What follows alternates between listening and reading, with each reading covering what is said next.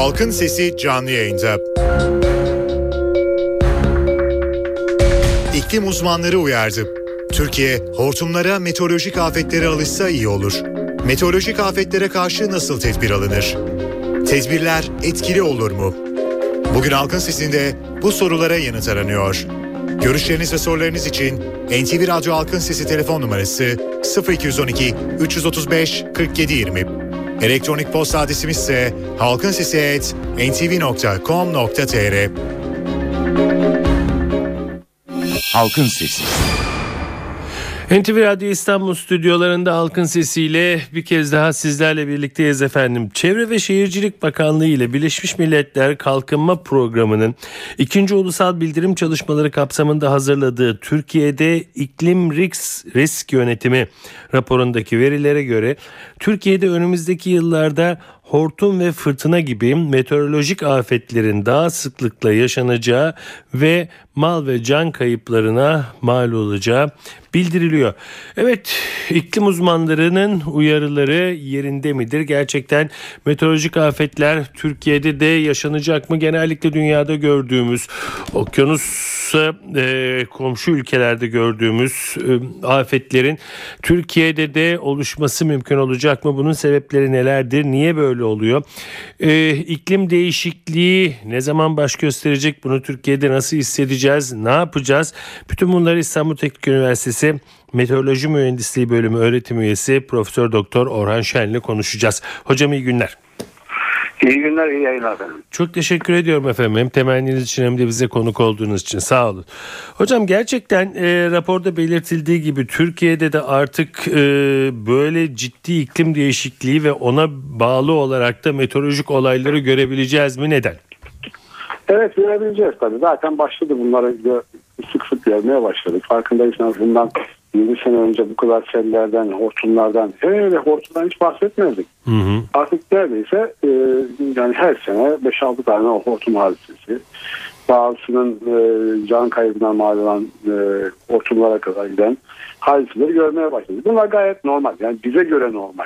Yani iklim değişikliğinin etkileri açısından normal. Hmm. İklim değişikliğinin etkileri yani küresel ısınmanın meydana getirmiş olduğu iklim değişikliğinin etkilerini biz genellikle uç değerlerde görüyoruz. Uç değerler derken ekstrem değerler. Yani aşırı yağışlar, aşırı fırtınalar, işte hortum gibi hı hı. E, ve kuraklık. Bunlarda görüyoruz. Ve deniz seviyesinde yükselmeler var ama deniz seviyesinde yükselmeler daha erken.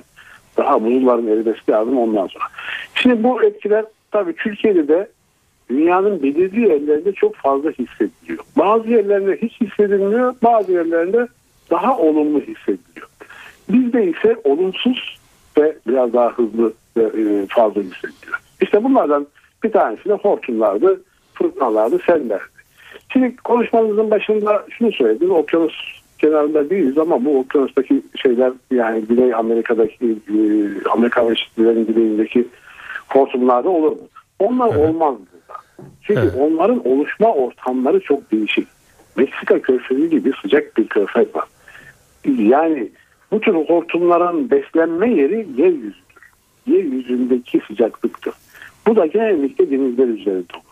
Şimdi bakın bizdeki hortumlara baktığımız zaman ya Karadeniz üzerinde oluyor ya Akdeniz üzerinde oluyor. Ara sıra da e, karalar üzerinde işte Elazığ'da Balıkesir'de buralarda oluyor ama genellikle deniz üzerlerinde olur. Çünkü deniz yüzeyleri sıcaktır. Şu anda deniz yüzeyleri sıcaktır. Karadeniz'de deniz, deniz suyu sıcaklığı yüzeyi nereden baksanız 17-18 e, derece, belki 20 derece. Böyle sıcak olduğu zaman işte hortumu için e, ideal bir e, ortam oluyor. Bunlar bunlarla e, görmeye başladık ama şu anda bunlar fazla can e, kaybına neden olmuyor ki hiçbir zaman temennimiz tabii can kaybı olmasın. Ama ufak tefek mal kayıplarına e, Akdeniz bölgesinde seracılıkta bir takım zararlara neden oluyor. Ama ileride bunlar daha da kuvvetlenecek kuvvetlenecek ama demin dediğim gibi yani Meksika körfezinde ve Amerika Birleşik Devletleri'nde olan hortumlar gibi hiçbir zaman olmaz. Hı hı. Ama e, can yakmaya başlayan hortumlar ileriki senelerde e, bizi de rahatsız edecek gibi gözüküyor. Yani o Amerika Birleşik Devletleri'nde duyduğumuz işte kasırgalar vardı. Her birinin de ismi vardır. Ee, giderek peki hortumlardan sonra onlara da alışacağız mı yoksa bunlar hiç e, olası değil mi Türkiye sahillerinde olması? Türkiye için onlar onlar olası. Hmm. Türkiye için onlar olası değil. Çünkü onların deminden söylediğim gibi büyük okyanuslar üzerinde olur. Türkiye'de öyle büyük denizler olmadığı için onlar değil. Ama bizdeki hortumlarda yavaş yavaş can yakmaya başlayacak. Onun için e, tedbir, tedbirli olmak lazım diyorum ama hani neyin tedbirini alacağız? Çünkü Hı hı. bu iklim değişikliğinin e, önüne geçmenin e, tedbiri e, böyle bir ülkenin iki ülkenin yapması ne olmuyor? E, bunun büyük sanayileşmiş ülkelerin sera gazlarını azaltmasıyla oluyor. Yani bunlar biliyorsunuz Kyoto protokolü Hı hı. başarısızlıkla sonuçlandı. Şimdi 2015 yılında tekrar toplanılacak. 2020 yılında Kyoto protokolünün yerine geçecek bir protokol daha imzalanacak. Yani öteledikçe öteliyoruz biz bu işleri dünya olarak. E, yani bunların sera gazlarının önüne geçip e, azaltmak e, en e, akılcı çare gibi gözüküyor küresel ısınmanın geleceğinde. Şimdi yani ısınmadan dolayı niye bunlar arttı? Bakın eğer bir birim olarak düşünürsek e, bir e, iklim değişikliği olmadığını, küresel ısınma olmadığını düşünürsek olan bir takım sel ve hortum e, rüzgarları düşünün. Bir derece arttığı zaman yüzde otuz oranında artıyor bunlar. İki derece arttığı zaman yüzde yetmiş oranında artıyor. Yani çok hızlı bir şekilde artıyor. Şimdi şu anda küresel ısınma 2 dereceye. Yani 1.95 civarında. O nedenden dolayı son senelerde Türkiye'de sel felaketleriyle çok fazla sık e, karşılaşmaya başladık. Ha bunlara alışacağız ama alışmak, can kaybederek mi alışmak lazım? Acaba hortumlara dayanıklı artık biliyorsunuz şimdi e, depreme dayanıklı evlerden bahsediyoruz ama hortumlara dayanıklı çatılardan da bahsetmemiz lazım. E, çatı yönetmeliğine yönetmelikleri vardır. Versen 36 kilometre bölü saate göre yap, e, şey, hıza göre yapılmıştır çatılar. Bunların artık yükseltilmesi lazım. Tekrar gözden geçirilmesi lazım. E, biliyorsun bu sene e, bahar aylarında mıydı bir İstanbul'u ve e, ta Ankara'ya kadar kasıp kavuran bir fırtına meydana gelmişti. Evet bütün ağaçlar devrildi. çatılar e, şey yapmıştı. Orada gördük ki çatıların pek şeye göre yönetmeliklere göre yapılmadığını da gördük. Evet. Peki e, önemli bir nokta bu. E, yani bu kadar hortum çıkacaksa iklim şartları e, gerçekten sertleşecekse e, bina yönetmeliği gibi çatı yönetmeliği hiç bu gündeme geldi mi hocam konuşuluyor mu? Hayır hiç gelmedi gündeme. Çatı yönetmeliği var ama. Yani çatı Hı. yönetmeliği şu kadar rüzgar hızına göre. Yani Türkiye'de de eskiden diye var. deprem yönetmeliği vardı ama e, işte nasıldı biliyoruz. Peki Çok- tekrar revize edilmesi için bir girişim gerekiyor mu bunun ne dersiniz? Gerekiyor tabii. Yani bunların tekrar e, revize edilmesi lazım. Bu değerlerin tekrar e, değiştirilmesi lazım. Yani 36 kilometreye değil de artık 60 kilometreye çıkartılması lazım. Hmm. Çünkü bu hortumlar ve kuvvetli rüzgarlar iklim değişikliğinden dolayı çok e, değişti şiddetleri. Hmm. Bunların belediyelerin kimseye artık İmar İslam Bakanlığı mı hangisi bakıyorsa bunların tekrar değiştirilip ona göre yapılması lazım. Tabii e, kağıt üzerinde kalmıyor. Kontrollerin de ona göre yapılması lazım. Çatının uçması sadece o çatının e, sahibi, e, binanın sahibine zarar vermiyor. Uçtuğu yerde biliyorsunuz e, ölümlere neden oluyor. Evet. Hiç ilgisi olmayan vatandaşlar zarar görüyor, şey görüyor. O açıdan yok benim çatımsa benim çatım demenin de anlamı yok. Anlıyorum efendim. Peki efendim e, küresel ısınmanın e, Kyoto protokol- protokolü e, başarısızlığa uğradı buna benzer bir şey yapılacak dediniz ama e, bir an önce hayata geçirmesi diyelim ki dediğiniz gibi 2015'te dönülmez Evet. bir yerde değiliz değil mi bu e, koşullar açısından veya bunun dönmesi her yıl daha mı zorlaşacak? Sınırdayız. Hmm. Şu anda yani Birleşmiş Milletler'in geçen sene Güney e, Afrika'da yapılan bir toplantısı vardı. Bu toplantıda alındı bu kararlar. Burada şu karar öne çıkmıştı. Aman 2 dereceyi geçmeyelim. Hmm. 2 derecelik ısınmamız geçtikten sonra bunun geri dönüşünün biraz zor olacağı e, kanaat uyandı Hmm. bilim adamları arasında. Onun için 2 dereceyi bir eşik değer olarak kabul ediyor e, bütün e, dünya. Ediyor ediyor da hani bilim adamları ediyor bunu aman 2 dereceyi geçmeyelim ama siyasiler bunu kabul etmiyor bir, bir türlü. Yani eşik değer olduğunu kabul ediyor da bunun önlemini almayı kabul etmiyor. Gördüğünüz gibi 2012 yılındayız. Ta 8 yıl ileriye atılmış vaziyette. Yani yapılacak bir protokol. Bunun başlangıcı 2020 yılı. 8 yıl ileride. Yani orada pürüzler çıkacak. Nasıl e, Kyoto protokolünde 5 sene sonra yürürlüğe girdi e, şeyden sonra orada da çıkacak. Demek ki bir 10-15 sene ileriye e, atılıyor. Yani Güney Amerikalı e, devlet başkanının Chavez'in bir lafı vardır. Eğer bu iklim değişikliğinin bu gidişatı bir banka olsaydı şimdiye kadar çoktan kurtarılmıştı gibi. Hakikaten hı hı, e, pek Doğru. ilgilenmiyor bu. Tabii siyasilerin, devletlerin, hükümetlerin bu konudaki şeyleri şu. Yani ben sanayimi küçültmeyeceğim. Hmm. Gelişmekte olan ülkeler sanayilerini ortadan kaldırsınlar. Ben onlara teknoloji, teknoloji yerine e, ürün satayım. Hmm. Bu politikada onlar da işte ağaçlandırma yapalım. Biliyorsunuz ormanlar atmosferdeki sera gazlarının bir kısmını fotosentez yoluyla geri alıyor. Evet. Onları o şekilde kullanalım gibi e, laflar var. Yani e, maalesef bir türlü şey olmuyor. Yani Türkiye bu zararları görüyor ama mesela Afrika ülkeleri. Afrika ülkelerinin hiçbir zararı yok. Türkiye'nin yüzde birdir sera gazı payı e, dünya, e, dünya atmosferinde. Evet. Amerika'nın yüzde yirmi altıdır. Mesela Rusya'nın yüzde on altıdır. Ama Afrika ülkelerinin hiçbir şey yok. Ne sanayileri var ne bir şeyler var. Doğru ara, arabaları bile, otomobilleri bile yok.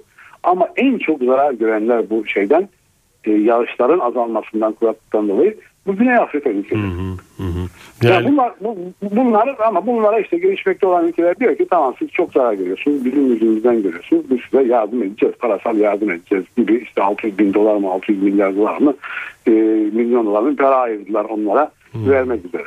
Ama tabii bu insanlık açısından şey. Bakın küresel bu iklim değişikliğinden seller oluyor, hortumlar oluyor, bunlar ne oluyor? Dünyaya hiçbir şey olmaz. Dünya ne seller ne buzul çağlara geçirilmiştir. Olan yaşayan canlılara olur, insanlara olur. Dünya gene devam eder. Yani dünya ikiye bölünecek, parçalanacak hali yok. Dünyaya hiçbir şey olmaz ama üzerindeki canlılara olur. O açıdan eşik değeri geçmemek lazım. 2 dereceyi geçiyor. Çok süratli bir şekilde geçiliyor. Bakın bundan bundan 10 sene önce 0.5 dereceydi artış. Şimdi 2 dereceye geldi. Çok süratli bir şekilde artıyor. Nüfus artıyor. 1900 yılında 1 milyar olan dünya nüfusu şimdi 6,5 milyara geldi. Dolayısıyla bunun karşılığında tabii ürün artıyor. Dolayısıyla enerji ihtiyacı artıyor. Enerji ihtiyacı artınca fosil yakıtları yakıyoruz. Otomobiller artıyor. İçerisinde benzin, mazot yapıyoruz. Her yanan şeyde atmosfere karbondioksit çıkıyor. Yani sera gazı her seferinde artıyor. Bunların önüne geçmek lazım ama tabii bilim adamlarıyla e, siyasilerin ters e, anlaşamadığı nokta bu. Evet. Ee, peki küresel ısınmanın yavaşladığı hatta durma aşamasına geldiğini söyleyenler de var. Ne dersiniz hocam? Bilimsel olarak böyle bir şey var mı? Yok öyle bir şey yok. Zaten onlar da açıkladılar. E, hesaplamalarda yapılan bir hatadan dolayı Hmm. e, bu sonuç çıkmış. Onu da hemen zaten açıkladılar. Böyle bir şey yok. Çünkü zaten yani bu kadar Birleşmiş Milletler, Dünya Meteoroloji Teşkilatı, Dünya Sağlık Teşkilatı 3-4 senede bir hatta her sene toplanıyor ve bunlar takip ediliyor. Ne kadar artıyor. E, yani Birleşmiş Milletler'in bu organları 2 derece artış olduğu dediyse bu e, artış devam ediyor. Çok, ve çok hızlı bir devam ediyor artış. Karşıdan o e, dün evet gün çıktı öyle bir spekülasyon haberler. Onlar da bir hesaplama hataları meydana gelmiş zannedersem ondan kaynaklanıyor. Peki hocam bir de hakikaten e, hangi sözcüğü kullanmak lazım bilmiyorum ama yani buna aymazlık mı demek lazım? Bir yandan iki derecenin üzerine çıkıldı çıkılacak bir yandan da bu anlaşma öteleniyor daha öteye atılıyor. Peki bu anlaşmanın zamanı geldiğinde iş işten geçmiş olabilir mi? Veya e, artık önlenemeyecek e, doğa olaylarıyla karşı karşıya kalmış olabilir miyiz? Evet yani tabii bu da mümkün. Bu da olabilir. Bakın biz, e, biz bu olayları yani bu ekstrem değerlerdeki sellerdeki hortumlardaki artışları Türkiye için 2030'lu yıllarda falan bekliyorduk. Hmm. Yani buradan 10 sene 15 sene önceki planlar oydu. Bu sıcaklık artışı işte yarım derece 0.8 1 derece falan diye böyle yavaş yavaş artacak.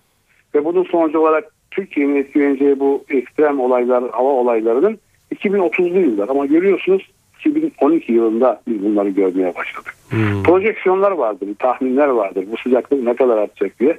Bunlara geri dönüp bakıyoruz. Yani 2000 yılında 1999 yılında yapılan çalışmalara bakıyoruz. Hep tahminler e, bu sene yani 2012'de ki artışın 0.8 0.1 bile değil o olacağı civarındaydı ama 2 derece. Hmm. 2 derecelik artışın 2040'larda olacağı tahmin ediliyordu.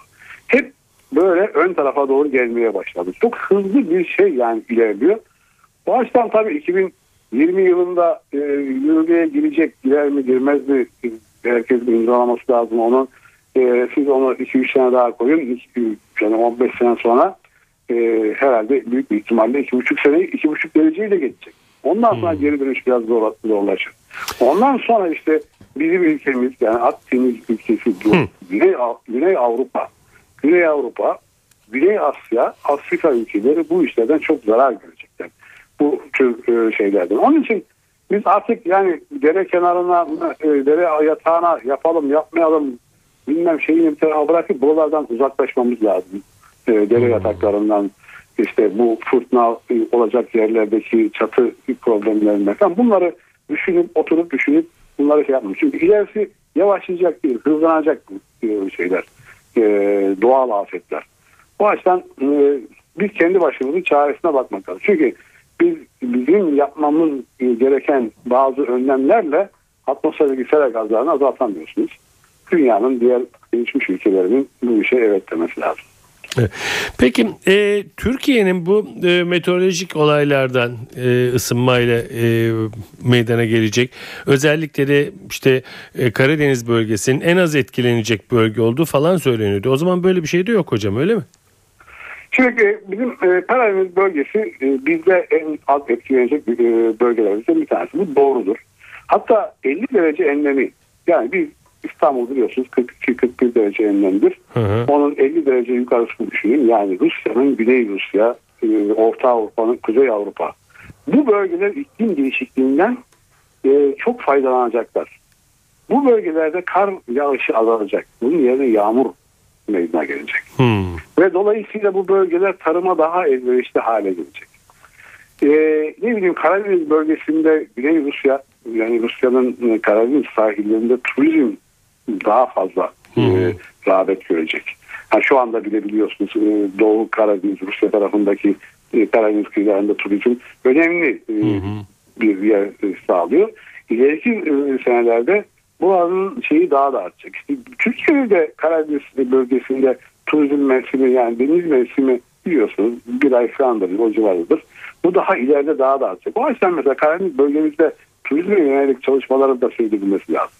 Şimdi bizim etkileneceğimiz bölgeler genellikle e, Karadeniz'in güneyindeki bölgeler. Yani Akdeniz, Marmara, işte İç Anadolu, Güneydoğu Anadolu gibi e, Batı Anadolu, Ege bölgesi gibi bu bölgeler. Çünkü tropik iklim yavaş yavaş Türkiye'ye doğru sokuluyor bu küresel ısınmadan dolayı. Hmm. Küresel, tropik iklimin olduğu yer şu anda 30 derece enlemler. Yani bizim e, şeyden e, bizim güney e, Antalya civarı 36 derece enlem falandır. Hmm. Yani 6 derecelik bir enlem var. Her 1 derecelik 2 derecelik ısınmadan dolayı bu tropik iklim 30 derece artık 35-36 derecelere doğru geldi. Ki bu hortumları görüyoruz Akdeniz üzerinde şeyde. Ve bu daha da artacak. Yani işte düşünün 2 derecelik artış 4 dereceye çıktığı takdirde bu daha da kuzeyde 500 kilometre yani şeyden Çok itibaren şey, evet. e, 30 derece enlemden itibaren 500 kilometre daha kuzeye e, kayacağını gösteriyor modeller. Bu da e, Karadeniz, Karadeniz bölgesine kadar uzanan bir bölgede Türkiye hemen hemen Türkiye'nin her tarafı etkilenecek bir tek Karadeniz bölgesi hariç. Bu açıdan yani deminden başta da söylemiştim bu iklim değişikliğinden dünyadaki bazı ülkeler daha olumlu, daha e, faydalanacaklar. Bazı ülkelerde bizim gibi bazı ülkelerde zarar görecekler. Hı hı. Evet e, diliyoruz ki e, çok geç olmadan e, insanlar bir şey yapmak için kolları sıvarlar sadece e, ertelemekle e, olmuyor bu işler. Olan evet. gerçekten dediğiniz gibi bu işlerle karşı karşıya kalan e, ülkeler olacak. Peki hocam çok teşekkür ediyorum bizimle birlikte olduğunuz için sağ olun. Ben teşekkür ederim fırsatı verdiğiniz için iyi yayınlar diliyorum. İyi günler dilerim hocam çok teşekkürler. Evet İstanbul Teknik Üniversitesi Meteoroloji Mühendisliği Bölümü öğretim üyesi Profesör Doktor Orhan Şen bizimle birlikteydi. NTV Meteoroloji Editörü Gökhan Obur'la birlikteyiz. Gökhan merhaba. Merhaba iyi akşamlar. Ee, alışacağız mı gerçekten hortumlara böyle? Hortumlar bizi alıp götürecek mi? Bu Amerikan filmlerinde olduğu gibi böyle olaylarla mı karşılaşacağız? Nedir olacaklar Gökhan? Ee, Valla tabii e, ısınmaya bağlı olarak e, bu tip olaylara alışacağız. Hı hı. Bu tip olaylara zaten e, görmeye başladık. İşte en son Rize'de oldu. Ondan evvel Alanya'da oldu. Ee, yine sık sık e, İskenderun Körfezi'nde, Antalya Körfezi'nde, Mersin Körfezi'nde bunlar sık şey oluyor. Hatta iç kesimlerde de olmaya başladı. Hı hı. Ee, biz bu tip olaylara me- meteorolojide kararsız hava koşulları diyoruz. Çünkü mesela bugünlere dikkat ederseniz sıcaklıklar oldukça yüksek. Bu sıcaklıkların peşinden şayet yukarı seviye henüz serin, yukarı seviyeden daha soğuk bir havanın gelmesi durumunda kümülanim dediğimiz bulutların gelişmesi bu tip olayları geliştiriyor. Şimdi yer seviyesi hızlı ısınıyor. Şehirleşme son derece hızlı bir şekilde gelişmeye başladı. Her zaman vurgulamaya çalıştığımız gibi her yeni kurulan site, her yeni kurulan şehir kendi iklimini yaratmaya başlıyor ve çok çabuk ısı, ısınmaya başlıyor. Dolayısıyla hızlı ısındığı için ve üzerinde oluşturduğu ısı adacıkları daha yukarı seviyelerdeki soğuk havayla temas ettiği zaman aniden gelişen bulutlar kuvvetli şehir sellerine sebep olabiliyor ve bulut gelişirse daha da geliştiği takdirde en son Rize'de gördüğümüz gibi e, bizim e, dünyanın her yerinde hortum olabilir ama e, tabii bizdekiler şu anda giderek hızını şiddetini biraz arttırmaya başladı. Eskiden suda olurdu karaya geldiği zaman etkisini kaybederdi ama Rize'deki hortumda limanı bir hayli e, perişan etti. E, konteynerlardan bir tanesini devirdi. Hatırlarsanız e, geçtiğimiz aylarda Elazığ'da böyle bir olay oldu ve Elazığ'daki şantiyeye gelen hortum e, bir konteyneri devirerek 6 tane işçimizin e, ölmesine bir kısmının yaralanmasına sebep oldu. O hortum. E bunlara alışacağız.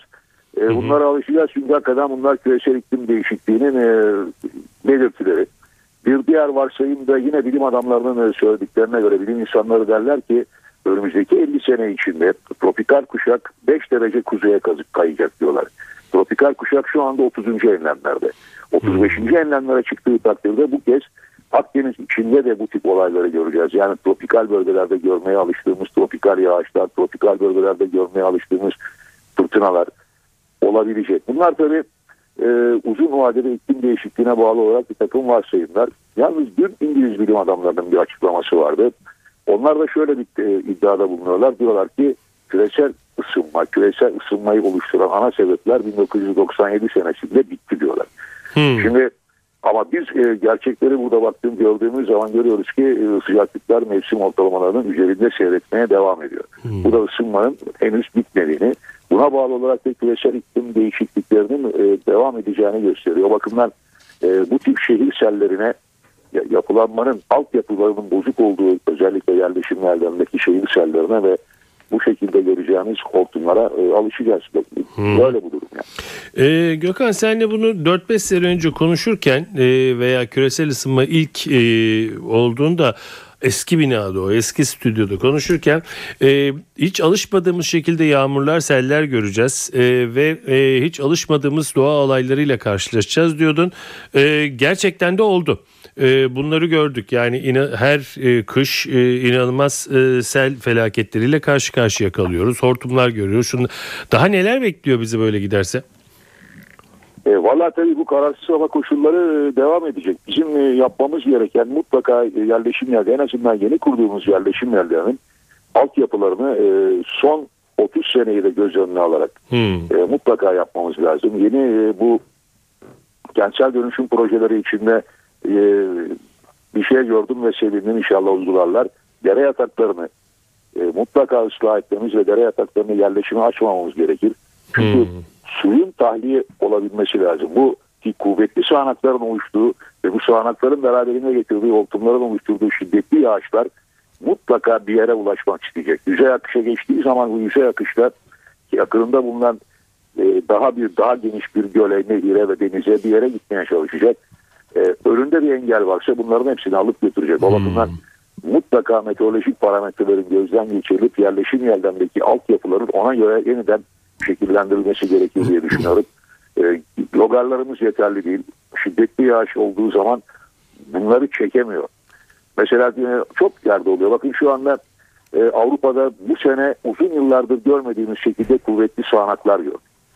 Orta Avrupa özellikle çok şiddetli sağanakların etkisi altında. Yarın yine bölgede kuvvetli sağanaklar var. Onun peşinden Portekiz'de, İspanya'da olacak. Fransa'nın Manş kıyılarında ku- kuvvetli sağanaklar oluyor ama basına yansıdığı kadarıyla hiçbir yerde su baskını, şehir içinde su baskını olduğu lafını duymuyoruz. Ben o bölgelere gitmedim ama giden arkadaşlarımdan duyuyorum. Şiddetli yağışın peşinden yağış kesildikten sonra caddelerde bir damla su bulamıyorsunuz diyor. Çünkü altyapılarını ona göre yapmışlar. Bizde maalesef bir altyapı eksikliği var. Serhat Hocam o bakımdan E, meteorolojik bakımdan bunlara alışacağız. Bunları bekleyeceğiz. Bunlar sıkça olacak. Isınma devam ettiği sürece gelişecek bulutlar mutlaka bu şiddetli yağışları yapacak. Hortumlar eskiden bizde birinci, ikinci kategoriye çok zor çıkardı. Şimdi ikinci kategorileri zorlamaya başladı ki bunların e, gelişmiş şekillerine Amerika'da biliyorsun tornado diyoruz. Ve çok şükür şu anda tornado boyutlarına çıkan e, yok ama hortumlar yine e, atmosferdeki en kötü karışıklık. Atmosferdeki en kötü karışıklık içindeki rüzgarın hızını bilmiyoruz. İçinde o kadar kuvvetli rüzgar var ki bugüne kadar onu elimizdeki teknik imkanlarla ölçemedik. Ama çevresindeki rüzgar çok şiddetli hortumlarda 450-500 kilometreye kadar çıkıyor ki içindeki rüzgar çok çok çok daha kuvvetli. Onun için önüne her şeyi alıp fırlatıp atıyor. Peki hocam e, yine de e, Kyoto protokolünün başına geleni biliyorsunuz. Daha da e, ne olacağı belli değil. Yani bu iş böyle biraz daha devam edecek gidecek gibi. Peki bütün bunlar olurken Türkiye'de riskli alanlar veya avantajlı alanlar gibi bir e, ayrımda bulunabilmemiz mümkün müdür? Şimdi hocam şöyle düşünebiliriz. Aslına bakarsanız e, hortumun olması için çok daha düz bir alana ihtiyaç var. E, Türkiye'nin bir avantajı var. Hortumların sıkça görüldüğü Akdeniz ve Karadeniz bölgesinde dağlar denize paralel. Hmm. Dağlar denize paralel olduğu için çok içeri iç kesimlere geçemiyor. Yani denizin üzerinde olmuş su hortumları Hmm. kıyıya geldiği zaman işte ancak Rize'de bulduğu boşlukta limanda e, o bölgedeki e, bölgeyi etkiledi. E, ama iç kesimlere kadar gidemedi çünkü etkisini kaybetti. Bizim böyle bir avantajımız, Anadolu Yarımadası olarak böyle bir avantajımız var. E, Ege'de zaten çok sıkça olmaz. Ancak Güney Ege'de Dalaman civarında zaman zaman bulduğu boşluktan girerse o düzlük içinde e, havaalanının bulunduğu bölgelerde özellikle e, hortumlar oluşabiliyor. E, Türkiye'nin en e, tehlikeli bölgelerinden bir tanesi İç Anadolu bölgesindeki Ankara ve Haymana Ovası. Hmm. E, orada hatırlarsanız belki 2002 senesinde 3. kategoriden bir hortum oluştu. Haziran ayındaydı. E, ve bir köyü perişan etti. Üç vatandaşımız hayatını kaybetti. Bütün e, önüne açlayan her şeyi fırlattı attı. Çünkü hortumlar hakikaten atmosferde gördüğümüz en kötü karışıklıklardan biridir. Anlıyorum. O nedenle e, böyle bir şansımız var ama bu şansımız var diye de e, elimizdeki tedbirleri bırakmamız lazım. Çünkü cümlelenmiş bulutların ne yapacağı belli olmaz. Aşırı elektrik yüklüdür, aşırı su yüklüdür ve ısınma, yer seviyesindeki ısınma devam ettiği sürece bunun üzerine gelecek yukarı seviyedeki soğuk hava kararsızlığı sürekli arttıracak ve bu bulutları hızlı bir şekilde geliştirip hortumlar ve kuvvetli sağanaklar oluşturmaya devam edecek. Ee, birkaç gün sonra herkes e, aynı şeyi soracak Gökhan sana. Ben onlardan önce sorayım seni bulmuşken. Bayramda hava nasıl olacak desek daha erken mi? E, Valla şimdi önce şunu söyleyeyim. Yarın e, yarın ülkemiz e, en sıcak günlerden birini yaşayacak. Bir yerde halk deyimiyle eskilerin deyimiyle demek daha doğru belki. Pastırma yazı dediğimiz yazı. günleri yaşıyoruz şu anda. yarın İstanbul'da da sıcaklık 27-28'leri geçecek. Uf. Marmara bölgesinin güneyinde 32-33 dereceler var. Ege'de aynı şekilde. Akdeniz boyunca sıcaklıklar 30 derecelerin üzerine çıkıyor. Güneydoğu çok sıcak. Ama e, yarın akşam saatlerinden itibaren Poyraz kuvvetlenmeye başlayacak. Özellikle haftanın ikinci yarısı Poyraz sıcaklıkları kuzeyden başlayarak indirecek. Hafta sonu bizi serin bir hava bekliyor. Hafta sonu kuzeyde yağış var. Bayrama tabii hemen peşinden geliyor. Bayramda büyük olasılıkla e, şu anda onunla ilgili çalışmaları yapıyoruz. Fakat benim görebildiğim kadarıyla batı bölgeler özellikle bayramın ikinci günü Ege, Marmara'nın e, alt güney kesimleri, Trakya ve hemen hemen batı Akdeniz e, kuvvetli yağışların etkisi altına girecek.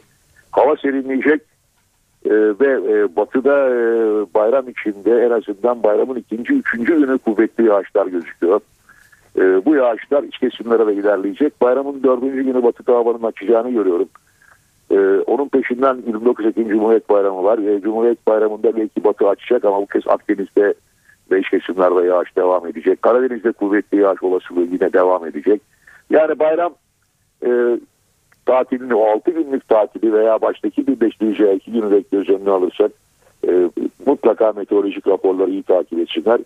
E, biz e, tahmin ediyorum ki e, yarından itibaren yavaş yavaş bayram e, tahminlerini vermeye başlayacağız. Peki.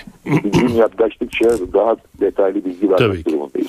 Sevgili Gökhan çok teşekkür ederim bize vakit ayırdığın Ben için. Sağ olasın. ediyorum. İyi yayınlar. İyi diliyorum. günler. Çok teşekkürler. NTV Meteoroloji Editörü Gökhan Abur bizimle birlikteydi. Dinleyici görüşleriyle bitirelim programı. Görüş Görüşleriniz ve sorularınız için NTV Radyo Halkın Sesi telefon numarası 0212 335 4720. Elektronik posta adresimiz ise halkinsesi@ntv.com.tr.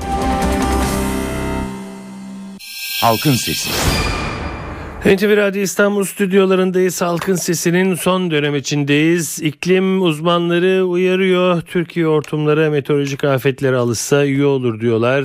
Bunları konuştuk. Dinleyici görüşleriyle bitiriyoruz. İlk dinleyicimiz hatta. Alo. Alo merhabalar. Merhaba buyurun. Ee, Valla e, ben dinliyorum epeydir. E, uzun zamandır da katılamıyordum. E, ben artık gündemi ikiye ayırıyorum. Kiminle görüşüyoruz efendim? Çok özür dilerim. E, ha Ankara'dan Mesut Taşkan. buyurun Metin Bey. e, ikiye ayırıyorum. Yani Hı hı. günlük gündem. Bir de onu... Alo. Devam edebiliriz efendim. Ha. Bir de e, unutulan zamanla zamanla Hı hı hı. koşullar gereği öyle çıkan gündem diye ayırıyorum. Şimdi günlük gündem içinde böyle bir gündemin oluşmasındaki temel neden eğer Rize'deki o hortumsa demek ki başa bir şey gelince insanlar bazı şeyleri hatırlıyorlar. Evet. Ee, şunu da eklemek gerekiyor bence burada. Bireysel olarak yapabileceğimiz hiçbir şey yok. Biliyorsunuz birçok uluslararası sözleşme imzalandı küresel ısınmaya Evet. karşı ve keza soğumaya karşı. Sadece insanlık bazı şeyleri biraz daha öne alıyor. Çünkü tarih boyunca, dünya tarihi boyunca oluşumundan bu yana bu süreçler hep böyle gelgitler şeklinde olmuştur zaten. Ee, lakin burada bireysel olarak yapabileceğimiz hiçbir şeyin olduğunu düşünmüyorum. Ee, keza e, belli sermaye gruplarının da zaten buna çok sıcak baktığını düşünüyorum. Üretim, Hı hı, hı. endüstri e, mantığı Peki. içinde. E, o yüzden hani e, Peki. kısa vadede çok bir şey beklediğimi söyleyemeyeceğim. Peki çok teşekkür Tamam. ederim. Sağ ol. Buradan, Bu arada bir son dakika gelişmesi var efendim. Referandum e, olacak mı olmayacak mı diye Cumhurbaşkanı erken yerel seçimle ilgili düzenlemeyi Türkiye Büyük Millet Meclisi'ne iade etti. Bu referandumun olmayacağı anlamına geliyor. Cumhurbaşkanı e, iade gerekçelerinde mevsim şartları ve maddi külfet olarak belirtti. Evet devam ediyoruz halkın sesine. Alo. Alo iyi akşamlar. efendim. İyi akşamlar buyurun. Ee, Şimdi e, Kiminle görüşüyoruz efendim? Ali Kaya Kocaeli efendim. Buyurun efendim. Ee, insanlar olarak yapabil- konu çevre eğer zaten e, bu küresel ısınma vesaire şeylerin e, nihayet yaşadığımız ortamın e, zorluklarının çoğalmasıyla alakalı bir durum olarak hareket edersek bizim ne yapabiliriz? İnsanlar ne yapabilir sualine sormamız ve cevabını kolaylıkla vermemiz gerekir. Çünkü hepimiz her şeyin farkındayız ama bazı şeylerden fedakarlık etmeyerek kâra geçtiğimizi zannediyoruz. Halbuki kâr değil zarardır bu. Mesela şudur çevreyle alakalı. Bakın 10 numara A diye bir yakıt türü var. Ee, yakıt türü değil de yakıt türü olarak Hı hı. Türkiye'de Ya. e, icat edilmiş bir şey. Geçenlerde hükümet ÖTV %75 arttırdı falan diye öyle bir açıklama yaptı. Ne kadar arttırsa zaten ÖTV sıfıra yakın bir şeymiş demek ki şu anki fiyatı yine e, mazottan 1 lira daha ucuz. Şu anki 1 lira daha ucuz. Evet. Artı bunun yanında 10 numarayağın yanında bir de e, fiyatını çok düşük olarak gördüğümüz ne olduğunu bilmediğimiz nasıl oluyorsa bilmiyorum e, çok daha düşük fiyatta yakıtlar var. Bunun ötesinde bilmiyorum kaçak e, olarak ülkemize giren yakıtlar vardı. Hiçbir denetim ve tamir olmadan satılan vesaire. Ya hiç olmazsa bunu yapalım. Ya tutup da rüzgara e, perde gelecek halimiz yok. Ya. Bunu yapalım hiç olmazsa. Bunu da mı yapamıyoruz yani? Peki teşekkür ederim efendim. Evet e, halkın sesinin sonunda e, son dakika gelişmesini tekrarlayalım. E, yerel seçimlerin e, erken yerel e, seçimler e, nedeniyle yerel seçimlerin erkene alınması ile ilgili e, Türkiye Büyük Millet Meclisi'nde yapılan oylama ve buradan referandumun çıkması ve Cumhurbaşkanı'na gitmesinin sonunda Cumhurbaşkanı erken yerel seçimle ilgili düzenlemeyi Türkiye Büyük Millet Meclisi'ne iade etti. Yani referandum olmayacağı e, kesinleşti. E, tabii Türkiye Büyük Millet Meclisi bundan sonra ne yapacağını da önümüzdeki günlerde göreceğiz. Evet e, bugün halkın sesinde değişen iklim koşullarını konuştuk. İstanbul Teknik Üniversitesi Meteoroloji Mühendisliği Bölümü öğretim üyesi Profesör Doktor Orhan Şen, NTV Meteoroloji Editörü Gökhan Abur bizimle birlikteydi. Evet doğanın dengesi yerinde oldukça ırmaklar yolunda aktıkça yarın halkın sesinde yine sizinle birlikte olmayı diliyoruz yapımda ve yayında emeği geçen tüm NTV Radyo ekibi adına. Ben Sedat Küçükay. Saygılar sunarım efendim.